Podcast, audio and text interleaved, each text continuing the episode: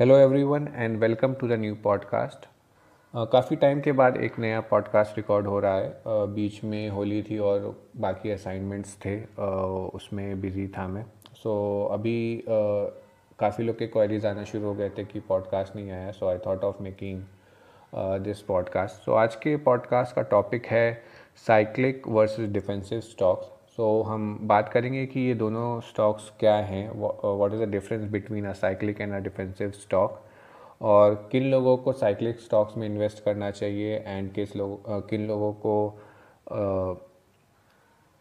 Defensive stock में invest करना चाहिए? और हम डिफरेंस भी जानेंगे कि इन दोनों के बीच में क्या है। तो चलिए स्टार्ट करते हैं आज का पॉडकास्ट सो so, सबसे पहले हम बात करेंगे साइक्लिक स्टॉक्स के बारे में। सो साइक्लिक स्टॉक्स को सिंपल लैंग्वेज में समझने का तरीका ये है कि जो भी स्टॉक्स uh, आपको लगता है कि जिनका परफॉर्मेंस कंट्री uh, के इकनॉमी पे डिपेंड करता है कि अगर कंट्री अच्छा कर रही है ओवरऑल तो ये स्टॉक्स भी अच्छा परफॉर्म करेंगे। और अगर कंट्री uh, अच्छा नहीं कर रही है कंट्री की इकनॉमी अच्छा नहीं कर रही है तो ये स्टॉक्स परफॉर्म उतना अच्छा नहीं करेंगे। जैसे कि रिसेशन का टाइम जब होता है तो साइक्लिक स्टॉक जो होते हैं, वो बिलो एवरेज परफॉर्म करते हैं।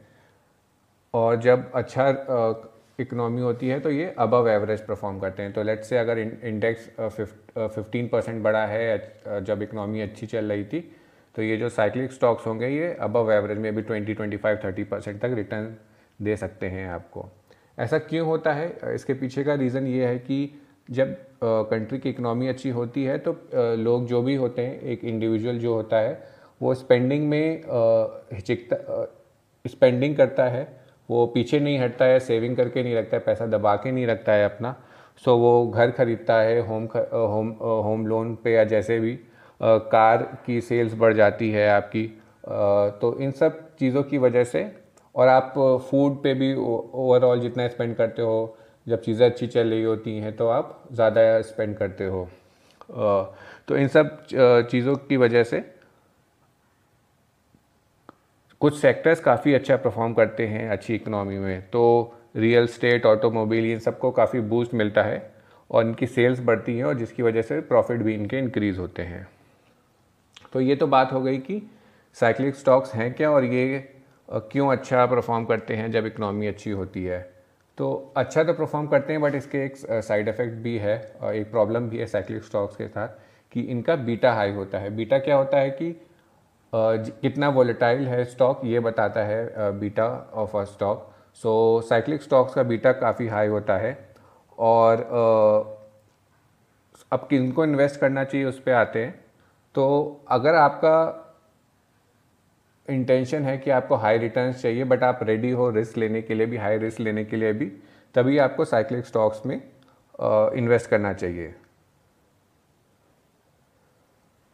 बट बट इसमें आपको ये ध्यान रखना है कि आ, कोई प्रिडिक्ट नहीं कर सकता है कि अगर इकनॉमी ख़राब हो जाए बिकॉज़ जैसे जैसे अभी वॉर सिचुएशन चल रही है अगर थोड़ा सा और चीज़ें ख़राब होती हैं इसकी वजह से रशिया यूक्रेन के कॉन्फ्लिक्ट की वजह से तो हो सकता है कि इकनॉमी थोड़ी डाउन हो जाए ओवरऑल ग्लोबल इकनॉमी डाउन हो जाए तो जो साइक्लिक स्टॉक्स होंगे वो काफ़ी गिरेंगे।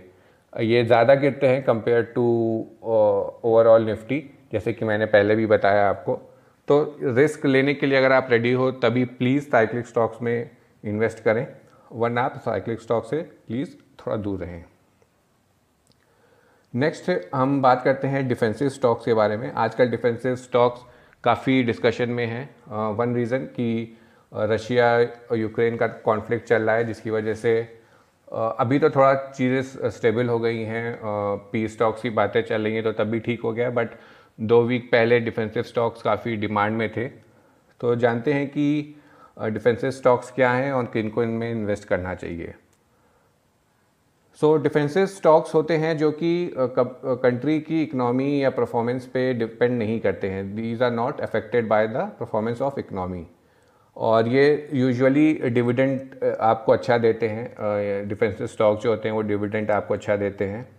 और रिसेशन अगर आ भी जाता है या फिर ओवरऑल ग्लोबल इकनॉमी अच्छा नहीं कर रही है, तभी आपका कैपिटल और आपका इन्वेस्टमेंट प्रोटेक्ट करके रखेंगे ऐसा नहीं होगा कि इसमें थर्टी फोर्टी फिफ्टी परसेंट का फॉल आ जाए जो कि पॉसिबल है एक साइक्लिक स्टॉक्स में।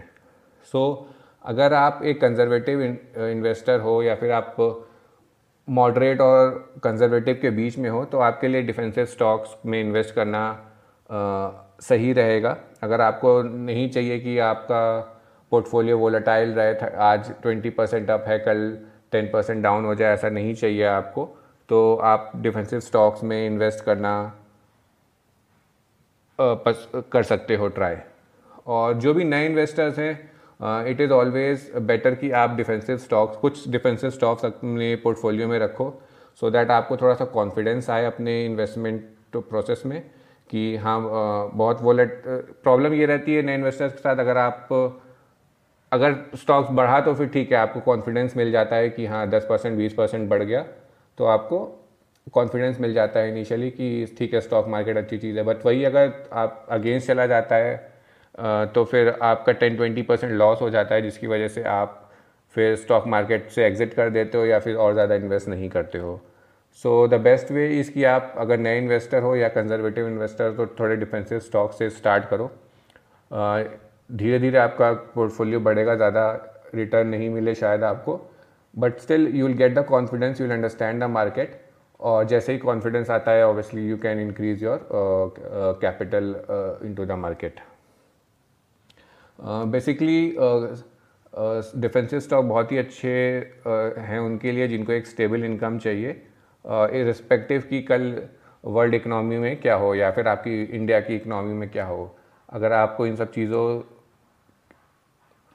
पे डिपेंड नहीं होना है और आपको एक स्टेबल इनकम चाहिए तो आप डिफेंसिव स्टॉक्स कंसिडर कर सकते हो। तो कुछ पॉइंट्स हैं उनके बेसिस पे डिफ्रेंशिएट कर देते हैं। तो बेसिकली समरी टाइप का मैं दे देता हूँ आपको कि क्या है दोनों। सो so, परफॉर्मेंस को अगर परफॉर्मेंस के वाइज देखें तो cyclic stocks depend on the economy and defensive stocks are independent of economy. Beta जैसे कि मैंने बोला साइक्लिक स्टॉक्स का हाई होता है यूजुअली ग्रेटर देन वन होता है। और डिफेंसिव स्टॉक्स का लेस देन वन होता है। रिस्क साइक्लिक स्टॉक्स में आपको ज़्यादा है वोलेटिटी वोलेटिटी भी साइक्लिक स्टॉक्स में ज़्यादा है और डिफेंसिव स्टॉक्स में रिस्क कम है वोलेटाइल भी वो कम होते हैं। अब सबसे इंपॉर्टेंट पॉइंट है कि डिफरेंस क्या है दोनों के बीच में सॉरी uh, एग्जाम्पल्स क्या हैं दोनों के। सो साइक्लिक स्टॉक्स वो हो गए uh, जो कि ऑटो इंडस्ट्री के यूजुअली हम बोलते हैं साइक्लिक स्टॉक इंफ्रास्ट्रक्चर हो गए या फिर बैंकिंग सेक्टर्स को भी साइक्लिक स्टॉक्स एक तरीके से बोला जा सकता है, क्योंकि ये भी कंट्री की जो इकनॉमी है ओवरऑल उस पर काफ़ी अफेक्ट होता है इन स्टॉक्स का। सो साइक्लिक स्टॉक्स आप, अगर आपको ढूँढने हैं तो आप ऑटो इंफ्रास्ट्रक्चर और प्राइवेट बैंक स्पेशली में आप पिक कर सकते हैं। डिफेंसिव स्टॉक्स हो गए आपके एफएमसीजी एक परफेक्ट कैटेगरी है डिफेंसिव स्टॉक्स की। जब भी जैसे मार्च 2020 का क्रैश हुआ था तो सबसे कम इम्पैक्ट एफएमसीजी सेक्टर पे हुआ था क्योंकि उस टाइम पे एक ही सेक्टर को श्योरिटी से बोला जा सकता था कि वो इम्पैक्ट नहीं होगा क्योंकि खाने की डिमांड कभी कम नहीं होती है। एक ऐसी चीज़ है जो कि सबको चाहिए होती है। सो so, उस टाइम भी देखा गया था और अभी यू, रशिया यूक्रेन की जो कॉन्फ्लिक्ट चल रही है उस टाइम पे भी ये देखा गया कि एफ़ एम स्टॉक्स काफ़ी पिक कर रहे थे।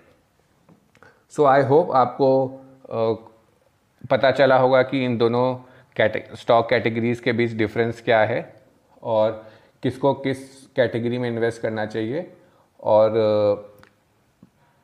आ, तो जैसे मैंने कई बार पिछले पॉडकास्ट में भी बोला है कि द फ़र्स्ट थिंग और the step zero of investing is to know your risk profile आप अपनी रिस्क प्रोफ़ाइल जानें और उसके अकॉर्डिंगली आप स्टॉक पिक करें।